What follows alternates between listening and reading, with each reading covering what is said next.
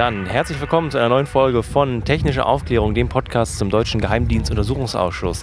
Mein Name ist Felix Betzin und neben mir sitzt der Jonas Schönfelder und wir sitzen heute im Außengelände der Republika. Die Republika, für die, die es nicht kennen, ist so die ja, größte Internetkonferenz in Europa. Äh, ja, sind sehr viele Menschen ähm, hier, ich glaube über, über 6.000 oder 7.000.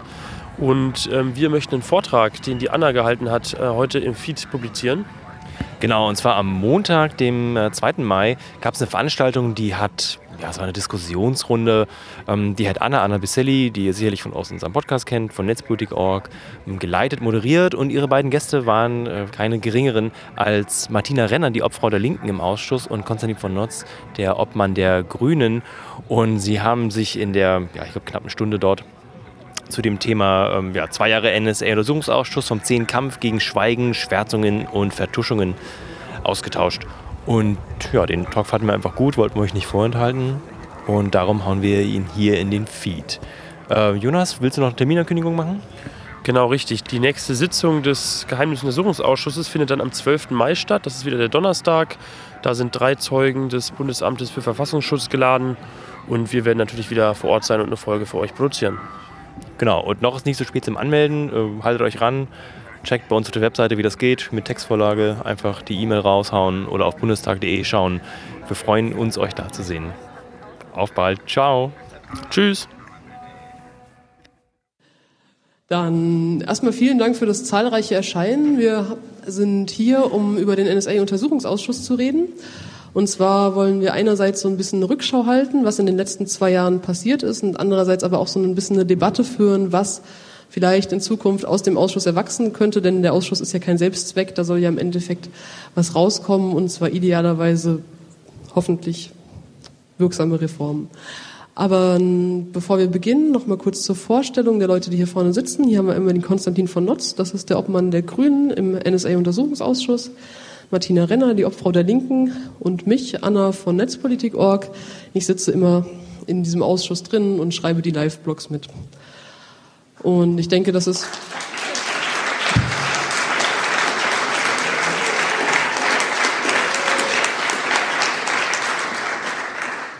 Und vielleicht wollen wir am Anfang, bevor wir anfangen mit der Diskussion, noch mal kurz rekapitulieren, was eigentlich dieser Ausschuss genau tun soll. Der Ausschuss wurde eingesetzt vor ziemlich genau eigentlich zwei Jahren, ein bisschen mehr, als Folge der Snowden-Enthüllung, um die Spionage der Five Eyes-Geheimdienste in Deutschland zu untersuchen. Die Five Eyes, das sind die Geheimdienste von Großbritannien, den USA, Australien, Neuseeland und Kanada. Und es sollte aber nicht nur untersucht werden, was diese Dienste in Deutschland machen, sondern auch inwieweit Deutschland daran beteiligt ist oder inwieweit auch deutsche Stellen Wissen und Kenntnis davon haben und natürlich auch am Ende Konsequenzen daraus erarbeitet werden, um Geheimdienste zu reformieren, um die Geheimdienstaufsicht zu reformieren oder auch technische Konsequenzen zu ziehen, um vor Spionage zu schützen. Dann stellte sich irgendwann heraus, dass Deutschland doch ein bisschen stärker involviert war in diese ganze Geschichte als anfänglich angenommen. Ich glaube, am Anfang war oftmals noch so ein bisschen die Erwartungshaltung, dass die anderen Geheimdienste ja ganz viele böse Dinge in Deutschland tun, die nicht so in Ordnung sind. Aber nach und nach hat sich herausgestellt, dass ich sage mal, unsere deutschen Dienste sich ähnlich viel oder genauso viel zu Schulden kommen haben lassen und es wurden dann, kamen dann immer mehr Sachen ans Licht, wie zum Beispiel die Selektorenaffäre, die ans Licht gebracht hat, dass der BND eine Art willfähriger Dienstleister für die NSA war und im Auftrag der NSA gegen deutsche und europäische Interessen gehandelt hat, indem er zum Beispiel europäische Firmen ausspioniert hat, Politiker, Organisationen und so weiter. Das hat er aber nicht nur für die NSA gemacht, sondern er scheint sich daran Vorbild genommen zu haben und hat das im Endeffekt auch aus eigenem Interesse gemacht. Damit haben wir aber zum Beispiel im Ausschuss ein kleines Problem, denn die BND-eigene Spionage, die so die Bundesregierung, wie sie es gerne hinstellt, nichts mit der NSA-Spionage zu tun hat, darf erstmal nicht untersucht und besprochen werden. Und deshalb ist der Ausschuss meiner Meinung nach nichts, was für sich alleine steht, sondern Teil der Pressearbeit ist extrem wichtig für den Ausschuss, weil wir einfach dadurch Dinge erfahren, die wir sonst nicht erfahren dürften was nicht unbedingt immer die Schuld des Ausschusses ist, weil der Ausschuss darf über viele Dinge eben nicht reden, weil viele Dinge nicht öffentlich sind, nicht für die Öffentlichkeit bestimmt sind und so ist quasi die Presse auch ein integraler Bestandteil dessen, dass wir mehr Dinge darüber erfahren, auch wenn sich das dann immer noch in absurden Szenen mündet, wie das im Ausschuss Dinge aus der Presse offiziell gar nicht existieren, weil das steht ja nur in der Presse und darüber kann man immer noch nicht reden. Auch wenn Dokumente veröffentlicht wurden, sind sie ja immer noch geheim und dann kann man dazu immer noch keine Aussage treffen. Das endet dann in so Dingen wie Klagen, die aus dem Ausschuss entstanden sind, zum Beispiel da die Abgeordneten selbst daran gehindert wurden, Einblick in Selektorenlisten zu nehmen, mithilfe derer der BND spioniert hat, was sich selbst dann die Abgeordneten noch erkämpfen müssen, da die Bundesregierung zu verhindern versucht, dass es da Aufklärung zu gibt. Und damit wollen wir auch schon einsteigen. Und die erste Frage an die Gäste und Diskutantinnen ist, welche Enthüllungen haben euch am meisten überrascht? Was hättet ihr am Anfang des Ausschusses nicht erwartet? Erstmal wollte ich sagen, weil ihr alle da hinten steht, hier vorne kann man sich noch auf den Fußboden setzen, weil das ist doch irgendwie eine grausame Aussicht, jetzt 90 Minuten da zu stehen. Gut, also ähm, ich glaube, ganz wichtig sozusagen für unsere Diskussion und den Untersuchungsausschuss zu verstehen, ist, dass man sich ähm, zum Zeitpunkt, das wird heute gerne vergessen, zum Zeitpunkt der Snowden-Enthüllungen mitten im Bundestagswahlkampf befand. Und ähm, das war für die Bundesregierung ein krasses Problem. Ähm, und man hat ja im Grunde so vier Argumentationslinien gehabt. Ähm, erstens, also Snowden nie gehört. Äh, ähm, was 29 Jahre, der soll irgendwie Geheimdienstzugänge haben, glauben wir nicht. Ähm, können wir uns alles gar nicht vorstellen. Zweitens, äh, wenn die Amerikaner das können, was da steht, dann ist das ungeheuerlich. Ähm, damit haben wir nichts zu schaffen und damit wollen wir nichts zu tun haben und äh, äh, das gibt's doch gar nicht und so diese krasse Technik und hätten wir das mal gewusst. Und ähm, äh, Drittens, Ausspähen unter Freunden geht gar nicht. Also auch irgendwie noch so eine moralische Kompetente, äh, Komponente, gar nicht mal ähm, sozusagen die Frage, was ist faktisch möglich, sondern äh, da gibt's auch moralische Ebenen, die darf man eigentlich nicht verletzen. Und viertens, macht euch keine Sorgen, wir verhandeln ein No-Spy-Abkommen, alles wird gut, selbst wenn die Probleme stimmen, dann haben wir, schaffen wir die aus der Welt. Und alle vier Thesen sind kompletter Bullshit. Ja, und wirklich meiner Ansicht nach aus heutiger Sicht ziemlich klar erklärlich, man stand eben im Bundestagswahlkampf 2013 unter extremem Druck und man musste die Kiste irgendwie beerdigen äh, und sei es mit nicht ganz der Wahrheit entsprechenden Thesen. Ähm, so, denn alle vier Sachen sind inzwischen durch die Ausschussarbeit widerlegt.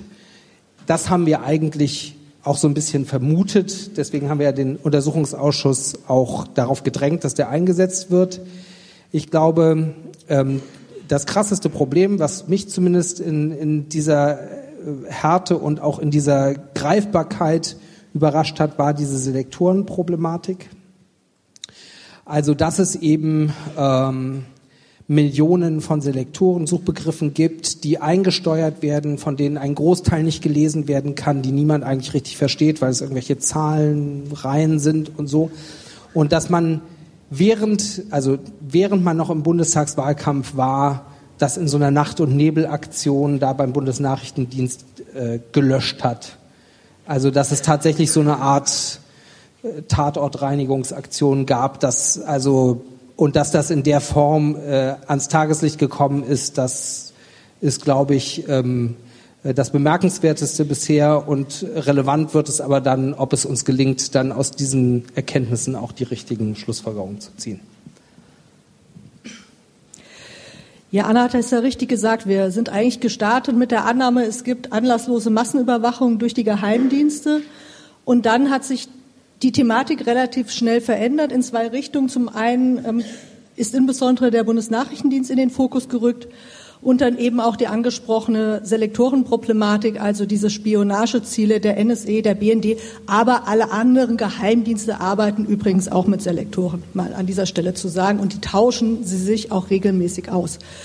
Und die Frage war ja, was uns besonders überrascht hat. Ähm, Klar, wenn man in so einen Ausschuss geht und ein bisschen was von Geheimdiensten weiß, dann geht man davon aus, da gibt es Kooperation und da gibt es Konkurrenz. Das ist ganz normal. Aber das Maß, mit dem man sogenannte befreundete Staaten ausspioniert, ehrlich gesagt, hat mich schon überrascht. Weil sich darunter eben auch Institutionen befunden haben, wo ich sagen würde, wenn man in einer Demokratie Entscheidungen trifft, was dürfen Geheimdienste und was nicht, dann müssen die sakrosankt sein. Also wie zum Beispiel die UN oder die WHO oder ähm, Botschaften, die natürlich auch für sich einen bestimmten Status äh, zu Recht in Anspruch haben.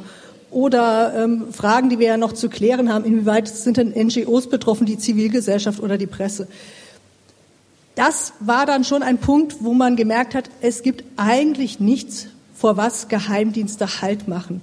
Und die Frage, was sie ausspionieren, ist nicht die Frage von Kampf gegen den Terror, Kampf gegen den Waffenhandel, Kampf gegen organisierte Kriminalität.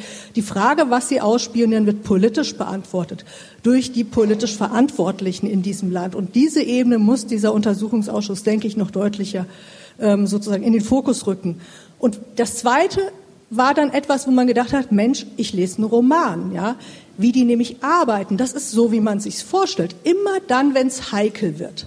Immer dann, wenn irgendwas gemacht wird, was eigentlich gar nicht rechtmäßig ist. Zum Beispiel mal den französischen Ministerpräsidenten oder wen auch immer in den, äh, sozusagen unter Wind nehmen. Dann wird das nicht zu Papier gebracht, dann wird darüber kein Vermerk gemacht. Solche Dinge werden alle unterm Türrahmen besprochen, mündlich, unter zwei.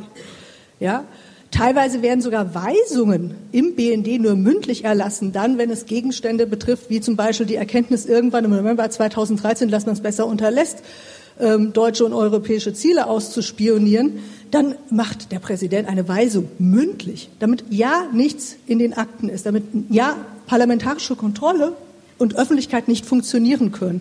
Und das Maß, wie parlamentarische Kontrolle ausgehebelt wurde, durch Bescheißen der G10-Kommission, durch, ähm, ich sag mal, nicht aktives Informieren des parlamentarischen Kontrollgremiums, durch falsch Beantworten von kleinen Anfragen, ist an Unverschämtheit kaum noch zu überbieten. Also da wird eine Haltung irgendwie an den Tag gelegt, wo man sagt wirklich, ähm, denen scheint das Parlament mehr Feind als Freund zu sein. Und das ist vielleicht das Dritte, und damit will ich schließen, alles das, was man dann auch so an Nebenerscheinungen durch diesen Untersuchungsausschuss mitbekommen hat. Landesverrat, Verfahren gegen Netzpolitik. Es werden Spins gedreht, wie Snowden ist ein russischer Agent. Abgeordnete gefährden die nationale Sicherheit und bla bla bla bla, all das. Ja. Diese Massivität, mit der da ein Angriff gefahren wird, weil man was zu verlieren hat, nämlich die Lüge, ja, dass die an den, ans Licht kommt. Das äh, habe ich auch nicht erwartet. Und ähm, ich glaube, auch gerade das Interesse an so Veranstaltungen zeigt, dass es tatsächlich auch in der Öffentlichkeit mittlerweile ein großes Interesse findet, mal rauszubekommen, wie zum Beispiel auch Geheimdienste im Innern ähm, mit Kampagnen arbeiten. Und ähm, das wird ein Thema sein, was uns weit über diesen Ausschuss hinausbringt. Konstantin hat ja vorhin angesprochen, dass am Anfang hatte man bevor dieser Ausschuss losging, noch so diese gewisse moralische Überlegenheitshaltung von wegen Ausspielen unter Spreuchen, das geht gar nicht und das, was die Amerikaner da machen, das ist ja ganz doll böse. Aber hast du das Gefühl, daran hat sich was geändert? Weil das, was ich so ein bisschen beobachte, ist, dass egal was passiert und egal wie groß quasi der Skandal ist oder diese Selektorenaffäre ist, wegen der ja auch der Ausschuss erstmal unterbrochen wurde, als diese Meldung im Spiegel kam und das ist ja schon ziemlich eingeschlagen. Aber an diesem Habitus von wegen, das perlt alles an uns ab und gerade dieses, ich könnte mir noch mal vorstellen, dass sich ein Pofalla dahinstellt und sagt, die Spionageaffäre ist beendet, es gibt sie nicht. Und ich meine, ihr habt ja auch Kollegen im Ausschuss, die immer noch der Meinung sind, es wurden bisher noch keine Rechtsverstöße beim BND festgestellt. Glaubst du, es gibt irgendwas, das das ändern könnte? Also ich glaube, dass ähm, diese Argumentationslinie, die da, die man versucht hat zu fahren, ähm, dass die nicht durchgetragen hat.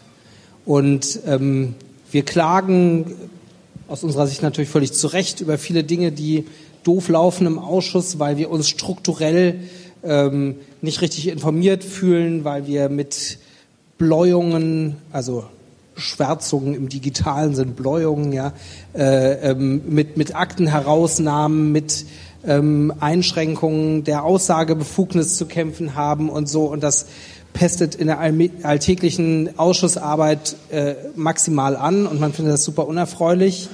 Aber wenn man mal beguckt, sozusagen, was für eine Rolle der Ausschuss auch heute zweieinhalb Jahre nach seiner Einsetzung noch spielt und in wie vielen anderen Ländern der Welt das eigentlich die Snowden-Leaks heute noch, Snowden-Veröffentlichungen heute noch eine Rolle spielen, da muss man sagen, ist bis zum gewissen Grade auch ein Erfolg des Ausschusses, äh, diese Dinge ans Tageslicht gezerrt zu haben. Und ähm, es gibt einen Veränderungsdruck. Ich glaube, die entscheidende Frage, die sich, die sich stellt und die mir vorher auch so nicht bewusst war, ist, ähm, es geht im Kern um eine Staatsverständnisfrage. Nämlich wie sozusagen, wie abgekoppelt in exekutiver Eigenverantwortung agiert ähm, die Regierung. Ja? Also diese Frage der Selektoren ist inzwischen eine Herrschaftsfrage. Nämlich, äh, kontrolliert das Parlament das? Kann das Parlament da reingucken und sagen, ja gut, also Leute, das könnt ihr nicht steuern, aber das geht oder so? Oder entscheiden das, entscheiden das Mitarbeiter im Bundesnachrichtendienst oder im Auswärtigen Amt nach ihren Opportunitätsgrundsätzen, was gesteuert wird und was nicht und entzieht sich das der parlamentarischen Kontrolle, weil es Kernbereich staatlichen Handelns ist. Das ist die dahinterstehende dogmatische Frage. Und ähm, wie die entschieden wird, ist mir nicht ganz klar. Ich finde, es ist deutlich erkennbar bei den gerade den gerichtlichen Auseinandersetzungen, die wir haben um Herrn Graulich, jetzt gerade um die BND-eigenen Selektoren, ähm, dass eben von Regierungsseite ganz stark diese Haltung äh, gefahren wird, äh, parlamentarische Kontrolle, da muss es einen harten, eine harte Grenze geben. Und ehrlich gesagt, die letzten Jahre hat es sich zu weit entwickelt, es gibt zu viel parlamentarische Kontrolle, das muss man zurückkämpfen. Ja, das ist im Grunde die Auseinandersetzung, die wir ähm, derzeit führen. Und da spreche ich jetzt noch nicht mal an die ganzen Probleme, die es in der internen äh, Fach- und Rechtsaufsicht gibt. Denn man muss sich klar machen, also deutlich geworden ist ja vor allen Dingen auch, dass das Bundeskanzleramt als Rechts- und Fachaufsicht, dass die Verantwortung für den Bundesnachrichtendienst trägt, denen war halt auch nicht klar, was da genau läuft. Und das ist auch aus heutiger Sicht gut erklärlich, weil nämlich äh, ähm, äh, Mitarbeiterinnen auf, auf äh, allen möglichen Ebenen selbst darüber entschieden haben, was sie steuern und welche Begriffe sie eingeben und so. Da hat es keine Kontrolle gegeben. Und ähm, insofern, das ist ein relativ komplexes Problem, was wir jetzt versuchen zu beschreiben. Und äh, hier äh, gibt es ein großes Interesse und viele werden das, glaube ich, verstehen, was, äh, ähm, worum das geht. Aber ob uns gelingt, sozusagen in der Öffentlichkeit dieses Thema so zu setzen, dass es einen gewissen Druck gibt zu sagen, Reformen sind in dem Bereich notwendig und man nicht alles platt macht mit dem Argument, aber es geht doch um Terror, ja, da müssen wir doch auch mal fünf Grade sein lassen. Das ist jetzt die Herausforderung für die nächsten Monate zu zeigen, äh, ähm, dass das eine ganz relevante Staatsverständnis und Demokratieverständnis und Parlamentsverständnisfrage ist. Und äh, da kann man, weil du es eben, eben angesprochen hast, jede Form auch der, der öffentlichen Berichterstattung und so über diese Problematik gut gebrauchen. Und dann an Martina die Frage, so ein bisschen daran angelehnt, wie arbeitet ihr überhaupt? Wie arbeitet ihr überhaupt mit diesen ganzen Hindernissen? Was sind quasi die Haupthindernisse in eurer Arbeit? Sind das jetzt die über eine Million Blatt Papier, die ihr da durcharbeiten müsst? Sind das jetzt diese ganzen gebläuten Seiten? Und welche Rolle spielt dabei auch so ein bisschen die Presseberichterstattung? Das heißt irgendwie, wie hilft es euch quasi über Dinge reden zu können, wenn die plötzlich mal in der Presse waren? Hilft es überhaupt oder ist es quasi steht das dann trotzdem wieder nur da, ja, das ist überhaupt nicht bestätigt, dass das stimmt. Also wie geht man überhaupt vor? Ja, ich denke, trotz der von Konstantin auch deutlich gemachten Schwierigkeiten, die wir haben, geschwärzte Akten, Akten, die uns vorgehalten werden, ich würde mal noch ergänzen, unwillige Zeugen, Zeugen, die nicht immer die Wahrheit sagen, ne? kommen auch noch dazu. Ähm, glaube ich, versuchen wir mit diesen Möglichkeiten, also Akten, Studium und Zeugen, Vernehmungen muss man ja deutlich sagen, die sind da nicht zu Gast, auch wenn einige das denken, ähm, schon ziemlich weit zu kommen und sind wir weit gekommen. Und ich glaube, ähm, dass wir von diesen Möglichkeiten des Untersuchungsausschusses schon auch Gebrauch machen. An vielen Stellen hätten wir gerne die Unterstützung durch die Kollegen der SPD und CDU, wenn es zum Beispiel mal darum gehen würde, einen Zeugen auch mal zu vereidigen. Das können wir zwei nicht entscheiden. Da brauchen wir die Mehrheit im Ausschuss. Ähm, an anderen Stellen, ähm, glaube ich, ähm, ist es auch hilfreich, mal den Zeugen auf seine Wahrheitspflicht hinzuweisen. Auch das müsste vom Vorsitzenden etwas deutlicher parteiisch für den Ausschuss und nicht parteiisch für die CDU oder die Geheimdienste durchgeführt werden. Also wenn wir jetzt bei Wünsch dir was sind. Ja. Ähm, aber ansonsten versuchen wir das, was geht, mit den Mitteln des Ausschusses wirklich voranzubringen. Aber, und das sage ich immer, ein Untersuchungsausschuss ist eben nur ein Teil von Aufklärung. Und wenn er allein betrachtet wird und alleine kämpft, erreicht er gar nichts. Es ist ein Dreiklang. Zum einen das, was investigative Journalistinnen in dem Bereich zutage fördern und auf was wir uns natürlich beziehen. Also wir hatten schon öfters in der Situation gestanden, dass im Ausschuss wir nicht über bestimmte Sachen reden durften. Ich erinnere nur an die Operation Klotek. Ja, ist ganz böse. Irgendjemand im BND kriegt jetzt gerade wieder ein Herzkasper. Ähm, aber dann stand es dann irgendwann in der Zeitung und dann mein Gott, dann kann man dieses Wort sagen, ja, äh, und ähnliches. Und auch bestimmte Zusammenhänge werden, glaube ich, auch ganz gut durch die Presseberichterstattung deutlich, was wir natürlich bei unseren Detailfragen im Ausschuss oftmals nicht schaffen, auch mal ein bisschen analytisch ranzugehen und zu gucken, was stecken dahinter eigentlich für Überwachungsstrategien und ähnliches. Und dann die Öffentlichkeit. Also ich meine jetzt nicht, die dort nur alle irgendwie sozusagen hauptamtlich Sitzenden auf der, auf der Besuchertribüne, sondern eben tatsächlich das, was zivilgesellschaftlich, das, was dieses Thema diskutiert, ähm, wo es auch natürlich viel um Datensicherheit, um Netzpolitik geht. Und wenn dieser Dreiklang nicht bestehen würde, dann glaube ich, würde der Ausschuss nicht so weit kommen. Wir haben aber, und das muss ich mal auch offen sagen, ich mache ja ansonsten was anderes, also da jage ich weniger Geheimdienste, sondern vielmehr Nazis. Ähm, äh, wir haben natürlich ein Problem mit diesem Thema. Ich kann das auch ganz konkret sozusagen in meinem persönlichen Vergleich so ein bisschen ähm, fühlen, empfinden. Ich habe ja früher Aufklärungsarbeit zum, zum Komplex Rechtsterror, insbesondere NSU, gemacht. Und natürlich war die Reichweite dieses Themas weitaus höher ähm, und hat einfach andere gesellschaftliche auch Kreise umfasst. Ähm, die sich darüber positioniert haben, die unterstützt haben. Ähm, und ähm, das empfinde ich manchmal bei diesem Thema so, dass es eine Community gibt, die wirklich sehr intensiv alles verfolgt, aber dass man eben oftmals es nicht schafft, darüber hinaus tatsächlich die Debatte in den gesellschaftlichen Rahmen zu setzen, dass es hier um eine Grundfrage tatsächlich mittlerweile geht, nämlich irgendwie, was dürfen Geheimdienste in einer Demokratie? Ähm, und wenn sie sich nicht an die Regeln halten, welche Sanktionsmöglichkeiten hat denn im Grunde überhaupt noch ein Parlament, eine Gesellschaft dagegen, sich vor dieser Überwachungspraxis zu schützen? Und ähm, ich glaube, das ist so eine Aufgabe, die wir noch die nächsten Monate ein bisschen zu knacken haben, dass wir ein bisschen deutlich machen, wir sind da keine verrückten Spinner, die uns, die sich irgendwie 14 Stunden mit der Frage, was treibt das Bundesamt für Verfassungsschutz mit X-Keyscore beschäftigen, ja, sondern dass wir tatsächlich gesellschaftspolitische Fragen dort irgendwie drehen und wenden und dass die total wichtig sind. Und dafür brauchen wir, glaube ich, ein Stück weit den Rahmen um den Ausschuss herum und auch, glaube ich, eine Öffnung äh, in Bereiche, die äh, vielleicht sich nicht so für Ex-Keyscore interessieren, aber mehr für Bürgerrechte. Ihr habt ja beide schon so ein bisschen den zeitlichen Rahmen von dem Ausschuss angesprochen und der ist ja jetzt auch nicht mehr so besonders lang. Das heißt, wir sind ja jetzt schon zwei Jahre sind durch. Der Ausschuss geht noch bis zum Ende der Legislaturperiode, aber bis zu dieser Zeit wird der Ausschuss ja auch nicht mehr befragen können, weil es ja irgendwann eine Phase geben wird, wo Vorschläge ausgearbeitet werden sollen. Und dann sind da so Sachen wie zum Beispiel die Klage, die ihr angestrebt habt, eben auf Einsicht in diese Selektorenliste. Und das wird ja länger dauern, als dieser Ausschuss dauert. Das heißt wahrscheinlich, also hoffentlich nicht, aber es wird wahrscheinlich ein ziemlich langer Prozess sein und es werden viele Dinge erst später ins Licht kommen.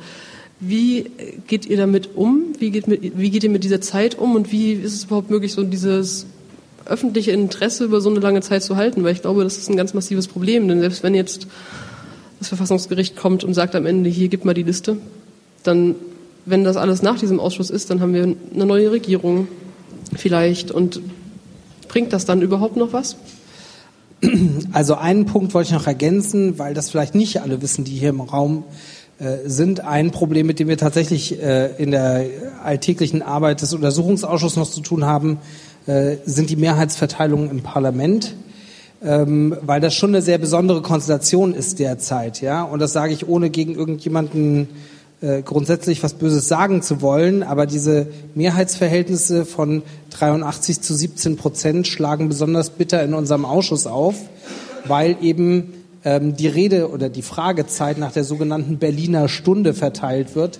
Klingt freundlich, ist doof, ja, weil ähm, ähm, es eben nach Proports geht und das heißt von jeder Stunde und häufig Martina hat es ja gerade gesagt, sitzen wir 12, 13, 14 Stunden da an einem Donnerstag zusammen und dann wird jede Stunde eben, fragt die Union 27 Minuten, die SPD 17 Minuten und wir dann jeweils acht. Ja? Und das hat für diejenigen, die jetzt noch nicht da waren und das noch nicht erlebt haben, das hat was äh, Nerviges und auch unbefrieden, Unbefriedigendes weil eigentlich dieses so Rede und Gegenrede, das ist da so ein bisschen ausgebremst und ähm, natürlich könnte man sagen, alle Abgeordneten sind der Aufklärung verpflichtet. Und ich will das niemandem absprechen, aber die einen sind doch deutlich ehrgeiziger als die anderen, meine ich manchmal wahrzunehmen. Ähm, na gut. Also im Hinblick auf den Zeitplan ähm, wollte ich sagen, äh, das ist tatsächlich ein Problem. Vor allen Dingen haben wir neben der Klage, die läuft ähm, und die eine ganz wichtige Frage ist, nämlich ob nämlich unsere unsere Kontrolltätigkeit von jemandem wie Herrn Graulich ersetzt werden kann. Das ist also eine in sich interessante Frage. Ähm, äh, haben wir einen Erweiterungsantrag laufen im Hinblick auf die BND eigenen Selektoren. Ein Untersuchungsauftrag kann im Verfahren erweitert werden äh, im, in der Legislaturperiode. Ähm, und darüber diskutieren wir gerade sehr in sehr harten Verhandlungsrunden, weil die Alternative ist, wenn wir das nicht konsensual irgendwie hinbekommen, dass man noch eine Klage macht. Und äh, da hat man tatsächlich das Problem, denn es gilt die Diskontinuität. Das heißt, wenn die 18. Wahlperiode zu Ende ist, fängt alles bei Null an weil auch die ganzen Fraktionen dann neue Organe sind und so weiter. Also deswegen müsste man dann äh, neu anfangen. Wir wissen aus dem BND-Untersuchungsausschuss, den es vor zwei Legislaturperioden gegeben hat, da hat es massive rechtliche Streitigkeiten gegeben. Da hat Karlsruhe entschieden, ich glaube äh, vier Wochen vor der Bundestagswahl, das haben wir gewonnen, aber es hat uns nichts mehr gebracht. Ja? Und äh, und deswegen hoffen wir diesmal sehr, ähm, dass diese Frage früher entschieden wird ähm, und dann hoffentlich auch zu unseren äh, Gunsten. Ähm, man muss bei diesen Klagen, weil ich das häufig in Diskussionen mit Leuten so, ja, müsst ihr klagen, müsst ihr klagen. Man muss bei diesen Klagen immer sagen, das ist auch immer ein gewisses Risiko, ja. So eine, also einmal ist es wahnsinnig viel Arbeit und Aufwand und zusätzlich zu äh, den ganzen Dingen, die wir machen, der Proport setzt sich übrigens auch bei der Stärke der Mitarbeiterinnen und Mitarbeiter fort. Ja, also diese ja, Logik, dass wir äh, 17 Prozent haben und die anderen 83 Prozent. Und dann ist es natürlich auch immer ein Risiko, ja, wenn du eine Klage in Karlsruhe anfängst und du verlierst es in der entscheidenden parlamentarischen Frage, dann ist es natürlich schlecht. Ja. Und äh, deswegen muss man das wirklich von Fall zu Fall äh, abwägen. Und ähm, ich glaube, wir haben gute Chancen, zeitnah in diesem Jahr ähm, noch eine Entscheidung in dieser Graulich-Frage äh, zu bekommen. Und ich habe die Hoffnung noch nicht aufgegeben, dass wir im Hinblick auf die Erweiterung des PUAS ähm, eine konsensuale Lösung hinbekommen und da irgendwie die große Koalition auch sieht, dass so wie es läuft eigentlich, dass man das nicht gut vertreten kann und dass man deswegen versucht, äh, gemeinsam das zu erweitern. Eine andere Idee von euch war ja auch, dass wenn die GroKo sich so ein bisschen verweigert, eben diese Erweiterung des Untersuchungsauftrages, da einfach einen neuen Ausschuss einzusetzen. Wie steht es eigentlich gerade in diesem Prozess? Ich meine, so die letzten Infos waren, das steckt irgendwo in so einer Geschäftsordnungsdiskussion und kommt überhaupt noch nicht so richtig voran. Aber ich war selber so ein bisschen erschrocken, als ich festgestellt habe, dass ich schon auf meinem Kongressvortrag, sprich im Dezember, ja davon erzählt hatte, dass sowas ja schon mal angedacht ist. Und das ist ja schon eine Weile ins Land gegangen. Und wenn das jetzt weiter so lange dauert, dann ist ja eigentlich überhaupt keine Zeit mehr, um dieses Thema überhaupt aufzuarbeiten. Das heißt, wenn wir dann irgendwann Ende dieses Jahres eine Entscheidung haben, wann sollen denn dann diese Themen überhaupt noch besprochen werden, selbst wenn sie dürften? Also wie ist da der Stand? Also der Eindruck, der täuscht nicht. Das Ganze steckt derzeit im Geschäftsordnungsausschuss und wird dort auf Ebene der Berichterstatter, klingt jetzt auch wieder so ominös, aber wir beiden sind zum Beispiel Berichterstatter für unsere Fraktionen, dort verhandelt. Man muss sagen, wirklich verhandelt. Also jeder legt dort Angebote auf den Tisch und sagt, das ist mein letztes Wort, das ist mein letztes Wort und diese Sachen. Ob es da der Großen Koalition wirklich darum geht, am Endeffekt zum gemeinsamen Antrag zu kommen oder ob das Zeitspiel ist, ist für uns im Augenblick schwer ersichtlich. Wir können uns dem Ganzen nur schwer verweigern. Und derzeit ist die Hauptauseinandersetzung die, dass die Große Koalition eben sagt, wir dürfen nur das prüfen, was schon die Parlamentarische Kontrollkommission geprüft hat und nichts darüber hinaus. Und darum streiten wir uns, weil wir sagen, wir gehen nicht davon aus, dass dort alles auf dem Tisch lag, insbesondere alle Unterlagen, die entstanden sind in dem Zusammenhang an Diskussionen im Bundesnachrichtendienst, im Bundeskanzleramt ähm, tatsächlich vorgelegt wurden oder dort auch bewertet wurden. Und ähm, ob wir da auf einen gemeinsamen Nenner kommen, ich glaube, das wird sich, da hat Konstantin recht, relativ bald entscheiden. Und wenn wir da nicht so einen, sagen wir mal, deutlich gefassten Auftrag bekommen, der über das parlamentarische Kontrollgremium hinausgeht, weil wir wollen ja nicht deren Arbeit untersuchen, sondern den Bundesnachrichtendienst und die Bundesregierung, dann hatten wir ja hilfsweise gleich mit dem Antrag schon die Einsetzung eines eigenen Untersuchungsausschusses beantragt. Der liegt dann dem Parlament zur endgültigen Abstimmung auf dem Tisch.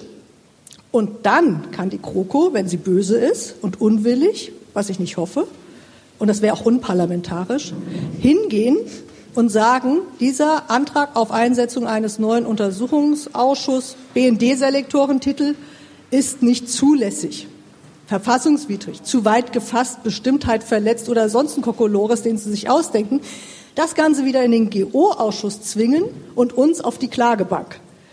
Und dann ja, hängen wir genau wie die, bei den NSE-Selektoren in irgendwelchen juristischen Warteschleifen, wobei wir natürlich nicht Druck auf Karlsruhe oder ein anderes Gericht machen können und wollen, weil das möglicherweise die Entscheidung beeinflussen würde. Das heißt, wenn ein bisschen in der Öffentlichkeit auch das Thema da ist, diese BND-Selektoren sind wirklich interessant und eine Frage von Demokratie und Rechtsstaat und Parlamentsverständnis, hilft das uns und schadet das nicht. Ja? Und ich glaube, man muss dieses sperrige Thema BND-Selektoren auch deutlicher übersetzen, um was es dort eigentlich geht. Nämlich die Frage, was ich schon vorhin sagte, es kann nicht sein, dass ein Geheimdienst politisch instrumentell aufgestellt wird. Ähm, das ist, glaube ich, irgendwie eine Grundfrage, die dort irgendwie zu spüren ist bei diesen äh, Selektorenproblematik. Ja, und ähm, es ist schwer wahrscheinlich darüber zu berichten. Das wundert mich sowieso, wie man das hinbekommt, ähm, weil genau das ist eben ja beschrieben. Manchmal auch vieles bei uns in irgendwelchen Runden stattfindet, die leider, muss ich sagen, nicht öffentlich tagen wie ein Untersuchungsausschuss.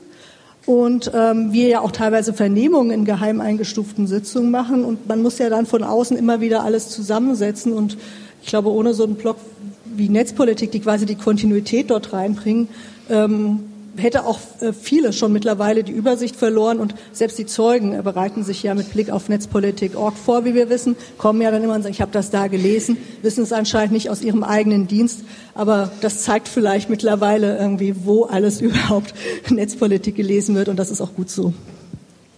Danke. Okay, eine Frage noch an euch beide, bevor wir die Publikumsdiskussion öffnen wollen, denn ich hoffe mal, es sind viele Leute hier und ich hoffe, die vielen Leute haben auch viele Fragen mitgebracht. Und zwar das Thema, was ja jetzt Anfang des Jahres aufkam, sind jetzt konkretere Schritte in Richtung einer BND-Reform. Und dann kam ja im Januar die Meldung, ja, da wurde jetzt ein Entwurf vorgelegt aus der Regierung. Dann kam irgendwie lange nichts und dann wurde das Ganze plötzlich verhindert. Jetzt soll irgendwie Schäuble irgendwie daran schuld sein, dass das irgendwie plötzlich stocken, im Stocken geraten ist. Aber wie sieht's denn da gerade aus? Also was ist so der Stand der Dinge von Regierungsseite und was sind eure eigenen Pläne? Das heißt, was steht in diesen Entwürfen drin und welche, vielleicht knackig in den vier wichtigsten Punkten zusammengefasst, was würdet ihr wunschkonzertmäßig äh, reformieren wollen? Also wir wissen es nicht genau, was in dem GroKo-Entwurf drin steht, weil er uns nicht äh, vorliegt und auch nicht inoffiziell vorliegt, sondern äh, der ist tatsächlich ein Staatsgeheimnis und ähm, äh, da scheint insofern ähm, eine relevante Frage aufgeworfen zu sein, weil das tatsächlich, und es ist unwidersprochen im Raum, ähm, eben ausgebremst wurde vom Bundesfinanzminister. Da fragt sich jeder vom Bauchgefühl, was hat jetzt das Bundesfinanzministerium damit zu tun? Und äh, das scheint also eher eine Problematik zu sein, dass Herr Schäuble äh, früher als Innenminister da auch lange verantwortlich war und äh, eine sehr äh, pointierte Meinung zu dem Thema insgesamt hat. Ich habe sonst immer gedacht, es gilt das äh, Ressourcenprinzip, aber das scheint in dieser Frage nicht so zu sein. Ähm, das Bundeskanzleramt hat, glaube ich, Reformbedarf. Das kann man insofern auch verstehen, als bei denen ähm, diese äh, tickende Zeitbombe BND eben immer in deren Bereich tickt. Ja? Ähm, die haben schon aus Eigenschutzbedürfnissen heraus einen gewissen Reformbedarf, weil die natürlich wissen, wenn sich nichts verändert, kann morgen der nächste Skandal losschlagen und es, der, der Dienst ist eben sehr nah am Bundeskanzleramt dran und das will man eben irgendwie äh, ähm, verhindern zukünftig. Ähm, ob tatsächlich die SPD, wie sie es gerne im Augenblick öffentlich darstellt, Reformbedarf hat und ob sie in der Frage äh, das auch scharf stellt, ich bin mal gespannt. Ja, ich bin mal gespannt. Ich äh, nehme es so wahr, dass das Außenministerium in diesen Fragen sehr leise ist, obwohl sie eine der Hauptkunden äh, des Bundesnachrichtendienstes ist, äh, sind. Und ähm, insofern gibt es da auch, ich glaube, vielschichtige Linien innerhalb der Sozialdemokratie zu diesem Thema. Ich glaube, bei uns ist es folgendermaßen. Ähm, wir sagen, ähm, ich sage vielleicht nicht alles so, aber ähm, wir sagen, es muss ganz klare Pflichten, Berichtspflichten geben. Und zwar einmal im Hinblick auf die Fach- und Rechtsaufsicht, das Bundeskanzleramt, dass der BND einfach gesetzlich gezwungen ist, bestimmte Dinge weiterzugeben. Das ist bisher nicht so. Bisher schirmt man, wie es so schön heißt, äh, einen Großteil der Operationen einfach ab. Das heißt, man erzählt es niemandem. Ähm, und dann muss es Berichtspflichten im Hinblick auf das äh, PKGR und die G10-Kommission geben, wo völlig klar ist, wenn gegen diese Pflichten verstoßen wird, gibt es auch Sanktionen. Ja? Strafrechtlich ist mir das ehrlich gesagt ziemlich wurscht. Äh, ich würde eben sagen disziplinarrechtlich. Ähm, wir haben bei all den Dingen, die problematisch gelaufen sind die letzten Jahre und die wir inzwischen ja auch aufgeklärt haben, ähm, hat es überhaupt keine relevanten Sanktionen gegeben, was dafür spricht, dass eigentlich niemand schlimm fand, was passiert ist, inklusive der Löschung von Zehntausenden von äh, Selektoren.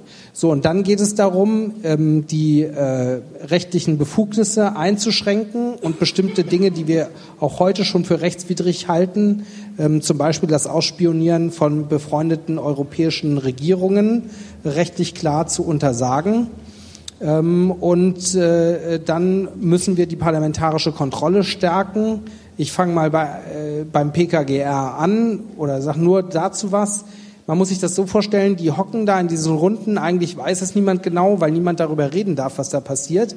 Aber ich, ich sag mal so meinen Eindruck jetzt nach sieben Jahren äh, Parlamentszugehörigkeit, die hocken da ohne Protokoll und Mitarbeiterinnen ähm, und können Rückfragen stellen. Aber wenn diese Rückfragen falsch beantwortet werden, dann ist das halt Pech und hilft ihnen auch nicht, weil sie ja nicht darüber berichten dürfen, äh, was sie erzählt bekommen haben. Also so läuft parlamentarische Kontrolle natürlich total leer. Ja, deswegen wir brauchen Protokollpflichten, wir brauchen eine viel stärkere äh, Ausstattung mit Mitarbeiterinnen und Mitarbeitern und wir brauchen mehr Befugnisse, die ähm, das PKGA muss in Außenstellen des BND gehen können und sagen können, wir wollen jetzt über die drei Sachen äh, hier Infos haben, können wir das bitte mal sehen, können Sie mal den Schrank aufmachen, so in der Form, ähm, so wie es das in anderen Ländern auch gibt. Äh, nur ein Hinweis, in den USA sind die Mittel der parlamentarischen Kontrolle sehr viel besser und sehr viel schärfer als bei uns, nur weil wir immer gerne nach Amerika zeigen und sagen, bei denen ist ja alles noch viel unmöglicher als bei uns bei der parlamentarischen Kontrolle, gilt das nicht. Also ich glaube, die Hauptfrage ist derzeit, ob es wirklich zu einer Reform kommt oder ob es nicht wie in den vergangenen Jahrzehnten so ist, dass aus jedem Geheimdienstskandal der Dienst eigentlich gestärkt hervorgeht. Und ich glaube, im Zentrum ist natürlich jetzt die Frage, wir untersuchen ja diese anlasslose Überwachung von Kommunikation im Ausland, ob das jetzt Satellit oder Kabel ist, ähm, ob tatsächlich eine Beschneidung der Befugnisse so stattfinden wird, dass weder anlasslos noch massenhaft überwacht werden kann durch den Dienst. Ähm, meine Sorge ist, dass die Große Koalition etwas ganz anderes möchte. Sie möchte quasi das, was wir als rechtswidrig festgestellt haben, jetzt im Nachgang legalisieren durch die Reform des BND-Gesetzes. Das, was wir beim Bundesamt für Verfassungsschutz durch die letzte Novelle schon hatten, was die Führung krimineller V-Leute angeht. Und ähm, ob man das überhaupt verfassungskonform kann, ob das nicht ähm, sozusagen von sich aus ein Unterfangen ist, was an die Grenzen des Verfassungswidrigen stößt, das müssen die wissen. Für uns ist, glaube ich, entscheidend, neben Befugnisse eindeutig und auch eng zu formulieren. Es gibt noch ein zweites Element des Parlaments, in dem es tätig werden kann. Das sind die Haushaltsentscheidungen. Das heißt, man kann natürlich flankierend auf der anderen Seite die Mittel für die Dienste so ausweisen, dass bestimmte Begehrlichkeiten an Massenüberwachung auch nicht mehr so realisiert werden können. Und ähm, das heißt irgendwie ein Dienst, der in diesen Zeiten, in dem er tief in einem Skandal steckt, nach mehr Personal, nach mehr Geld, nach mehr Software und nach neuen Bereichen schreit, Stichwort soziale Netzwerke, dem muss auch haushaltsrechtlich der Gong gezeigt werden. Ja? Und das könnte ein Parlament tun.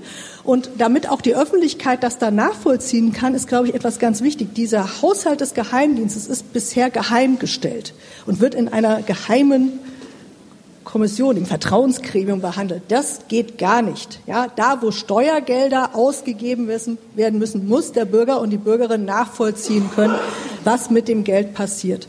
Und was die Frage der parlamentarischen Kontrolle angeht, ja, mehr Mitarbeiterinnen, aktive Rechte, Berichtspflichten, das ist alles gut, kann man alles in Gesetz schreiben, ist auch hundertmal durch die Opposition schon durch Gesetzentwürfe formuliert worden in der Richtung. Auch die Frage, ob nicht die PKGR ähnlich eines Fachausschusses auch äh, in Teilen wenigstens ähm, nicht öffentlich, aber auf jeden Fall nicht geheim tagen könnte und ähnliches mehr. Ich glaube aber, man kann in so ein Gesetz viel schreiben, wenn sich die Kultur in diesem Geheimdienst nicht ändert und die Haltung des Bundeskanzleramtes zu diesem Dienst, dass man sie gewähren lässt, dann wird es wahrscheinlich nicht funktionieren. Dann wird man da weiterhin das Gefühl haben, dass man diese Kommission, egal was sie nun für Rechte hat, hinters Licht führt.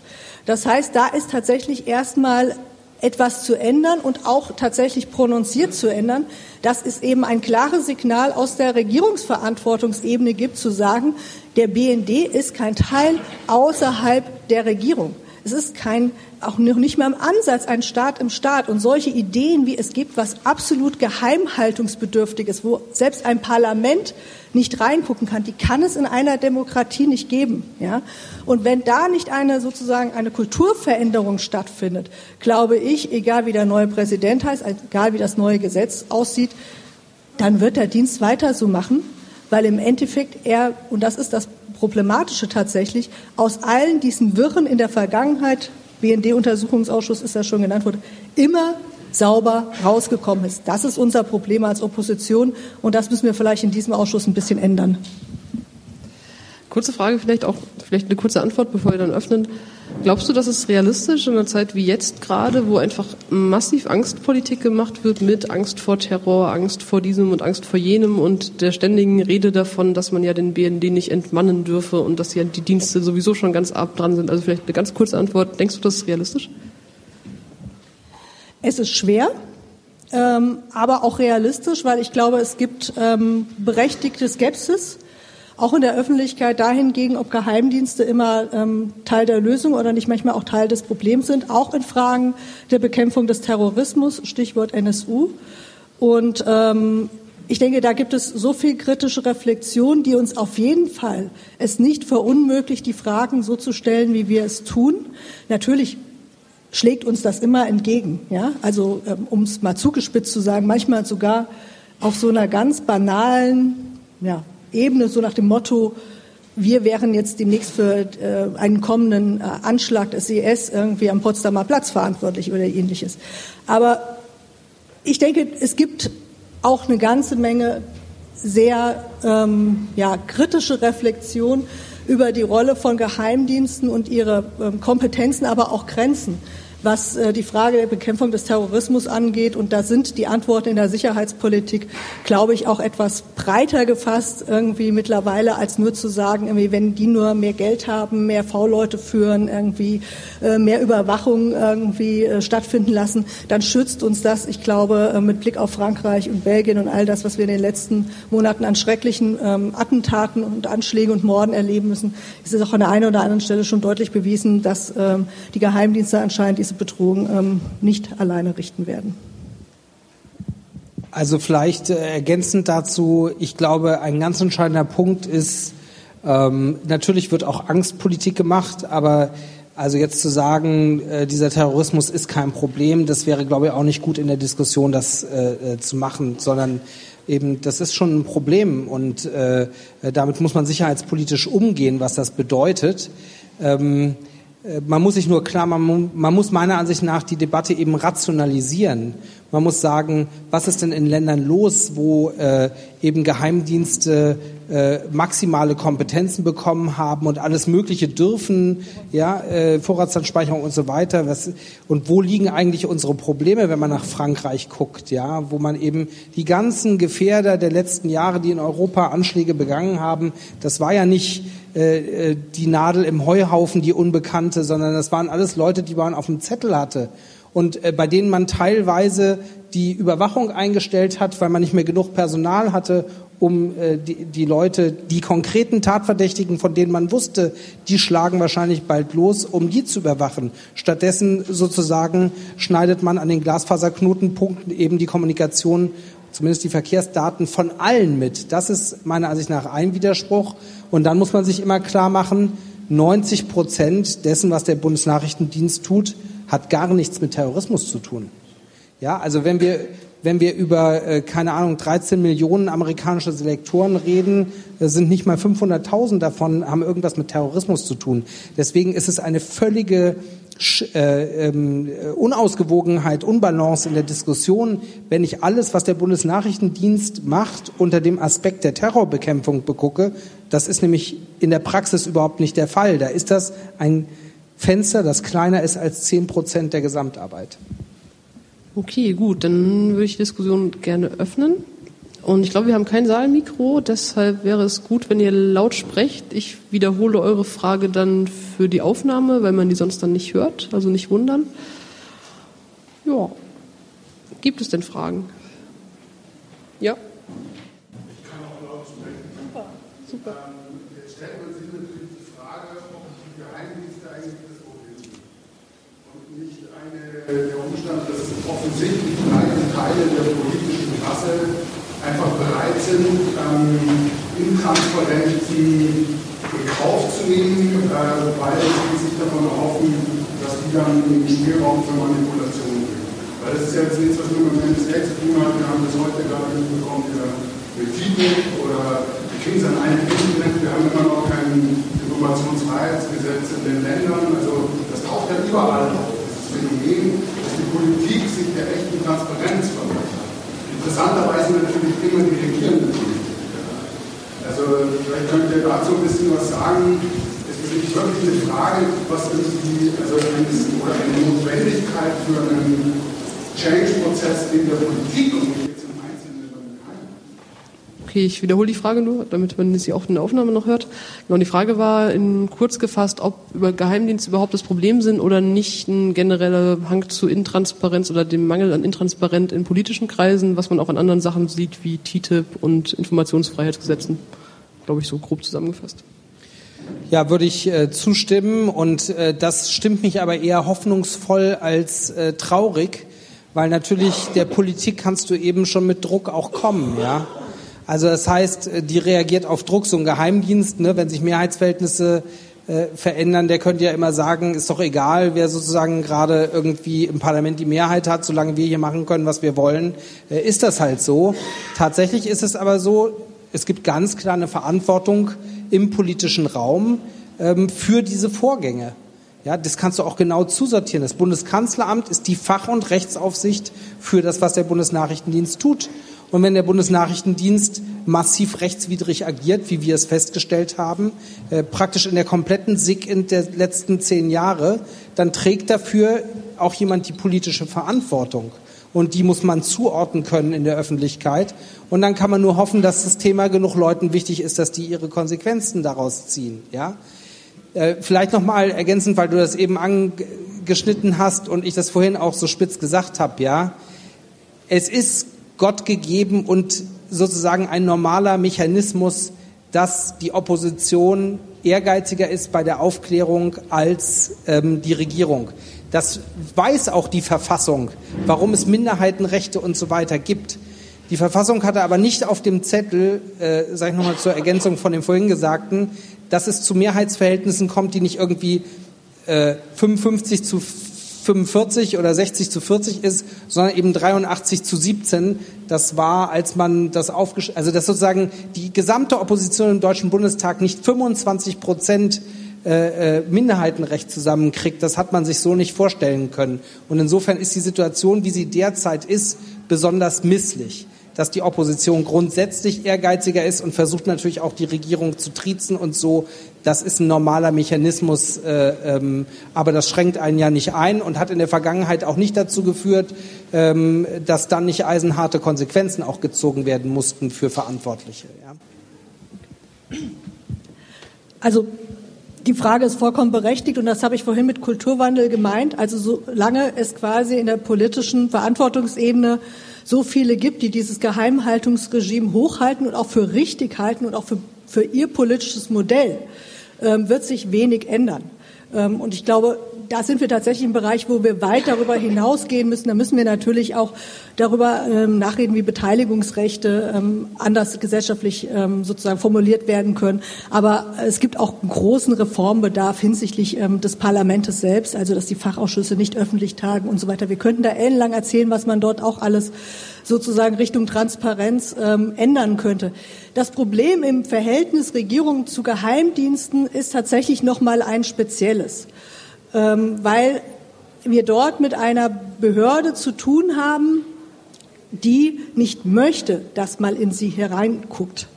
Das heißt, wenn es dann von sozusagen der politischen Verantwortungsebene auch kein Interesse daran gibt, hineinzugucken, spielen die ideal miteinander. Ja?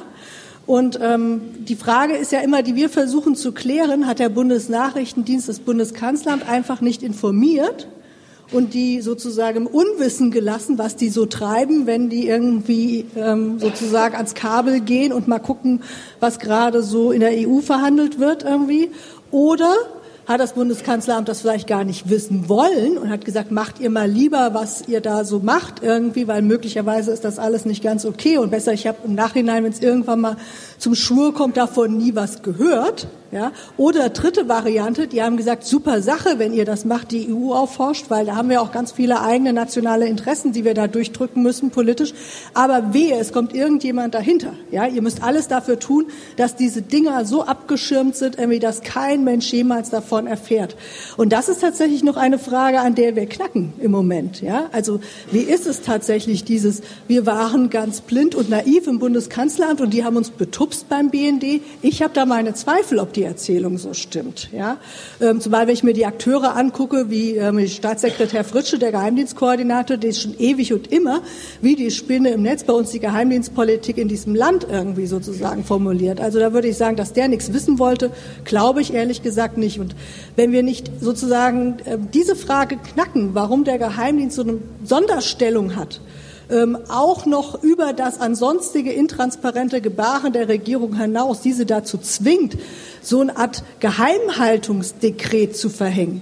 Ähm, ich glaube, dann kommen wir nicht weiter, als es also nochmal, was du sagst, ist es was Allgemeines, aber auch was Spezifisches, was man nur verstehen kann, wenn man die Arbeitsweise von Geheimdiensten versucht zu durchdringen. Okay. Ähm, vielleicht sammeln wir einfach gleich mal ein paar Fragen, weil wir haben nicht mehr so viel Zeit. Ja, fangen wir mal an. Vielleicht genau, vielleicht gehen wir die gleich spreche ich direkt rein, ja, okay. Ähm, hallo. Äh, ich würde gerne nochmal auf dieses Thema Staatsverständnis Governance eingehen. Äh, ich weiß, es ist mühsam, wenn man im Parlament sitzt, als Minderheit sich mit der Verwaltung zu befassen, ähm, insbesondere wenn die dann so aussagefähig ist, wie sie sich da gibt. Aber mir ist aufgefallen, wir reden von Behörde und wir reden davon, die Behörde will das und das nicht. Und Behörde sind ja bekanntlich auch irgendwie eine Vielzahl an Menschen. Und spannend ist für jemanden, die wie ich aus einer Behörde kommt, wie diese Behörde es schafft, dass keiner von denen redet. Ja, das ist wirklich spannend, weil ich weiß, wenn, wenn mein Staatssekretär mir eine mündliche Weisung erteilt, das äh, passiert schon auch mal, und ich das aber irgendwie komisch finde, dann mache ich einen Aktenvermerk, einfach um mich zu, zu schützen, wenn der schon lange, wenn der schon lange weg ist. Ja. Und warum die das nicht machen, finde ich ganz, finde ich hochspannend. Und da glaube ich, kann man noch mal ein bisschen, ein bisschen reingucken. Oder das ist jetzt auch nicht für den Untersuchungsausschuss, sondern eher für interessierte Presse oder Leute, die sich äh, auf Hochschulebene mit Governance befassen.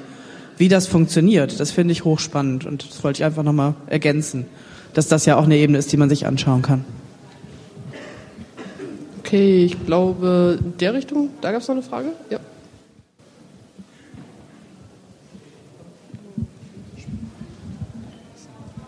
Vielleicht äh, eher so eine pragmatische Frage, nämlich zu dem, also ich gehe jetzt hier raus und bin deprimiert und dann weiß ich, ich will beim nächsten, was? Ich will beim nächsten Mal wieder genauso wie jetzt, aber das hat ja nichts geholfen. Ähm, aber jetzt mal so, so für euch, bräuchtet ihr nicht eigentlich viel mehr Unterstützung, so wie netzpolitik.org und viel mehr Leaks und all sowas? Also sollen wir uns an der Stelle eigentlich mehr engagieren?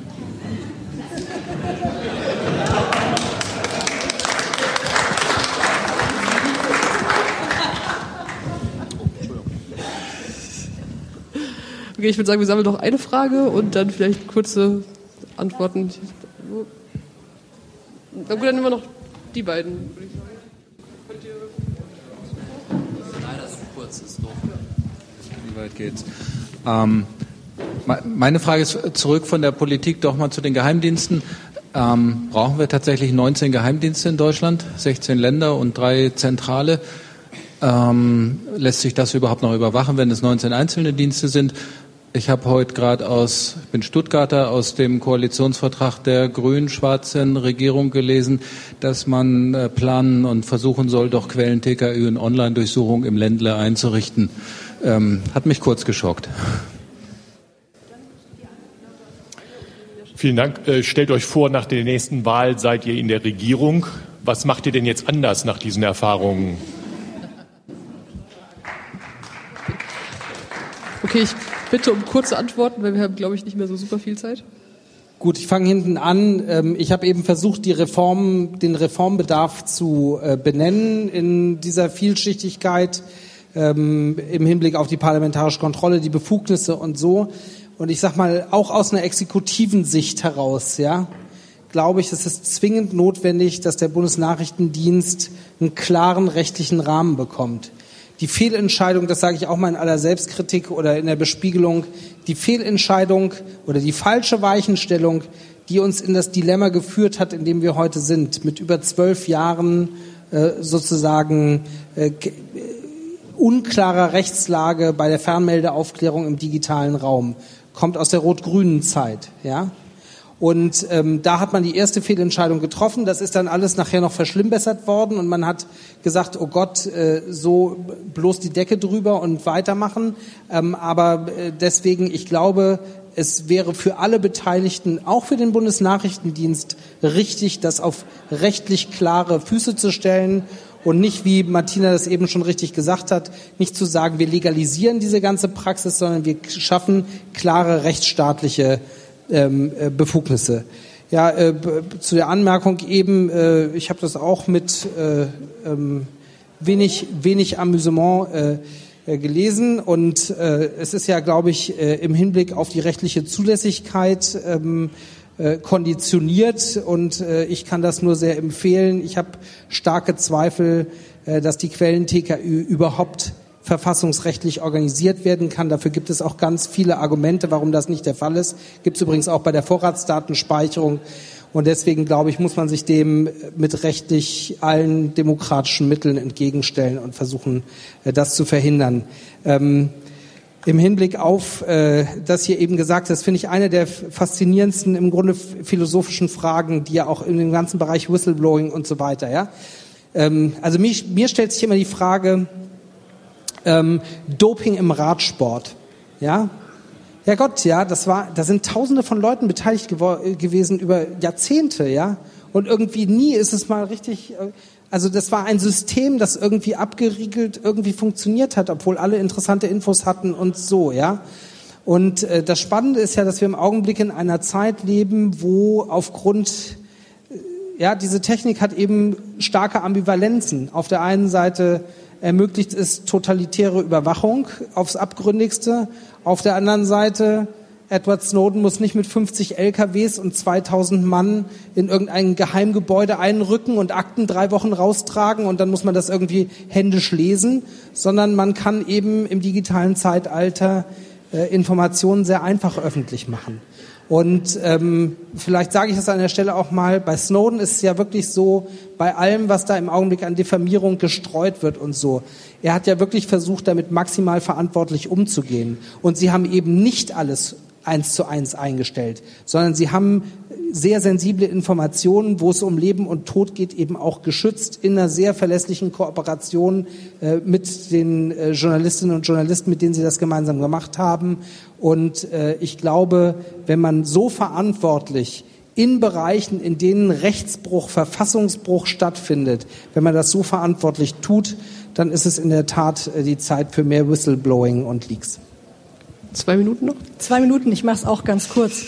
Ähm, ich glaube, es ist nicht die Frage der reinen Anzahl der Geheimdienste. Also ich kann mir nicht vorstellen, dass wenn wir nur noch drei haben oder zwei, über die Frage, ob wir ein MAD noch brauchen, ähm, wird ja auch in ganz anderen Kreisen gesprochen, ähm, und Herr Karl und Herr Dr. Maaßen irgendwie sozusagen die Richtung ausgeben, dass wir dann nicht über solche Sachen reden wie Staatstrojaner und so weiter. Ähm, ich glaube, das Problem ist tatsächlich, dass man versuchen muss, auf allen Ebenen gegen die Begehrlichkeiten aus diesen Diensten tatsächlich Stellung zu beziehen und natürlich ganz besonders dort, wo man in Verantwortung ist. Das sage ich jetzt auch mal. Also ich komme aus Thüringen. Wir haben dort R2G, ja, und der LV, also der Präsident des Landesamtes für Verfassungsschutz, hat auch schon mal darüber spekuliert, dass er gerne irgendwie Backdoors hätte, irgendwie und Trojaner und so weiter. Da muss man dann eben auch einfach sagen, hallo, guck mal in den Koalitionsvertrag und genau diese Richtung wollen wir nicht. Ja.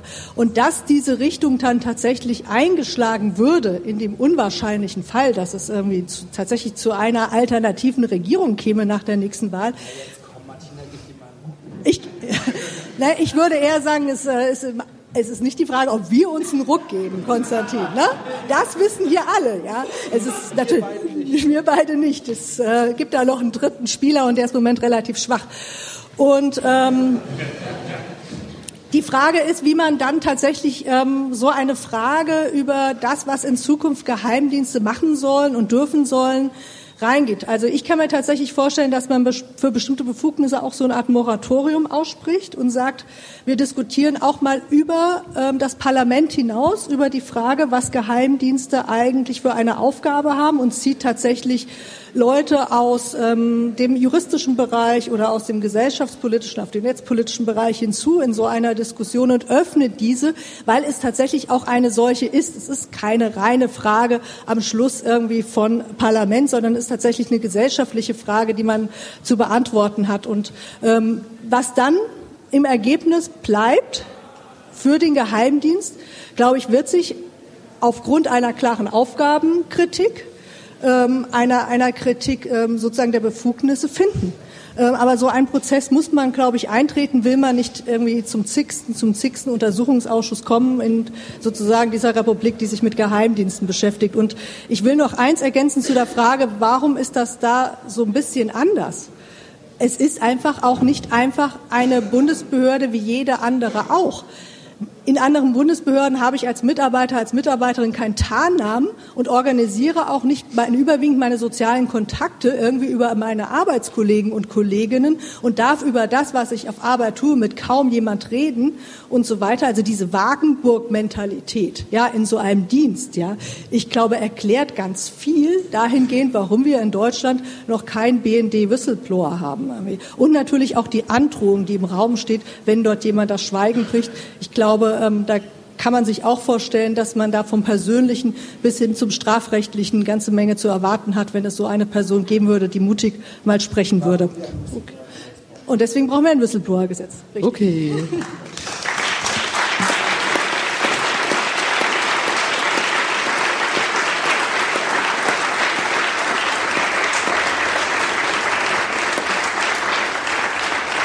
Erstmal vielen, vielen, vielen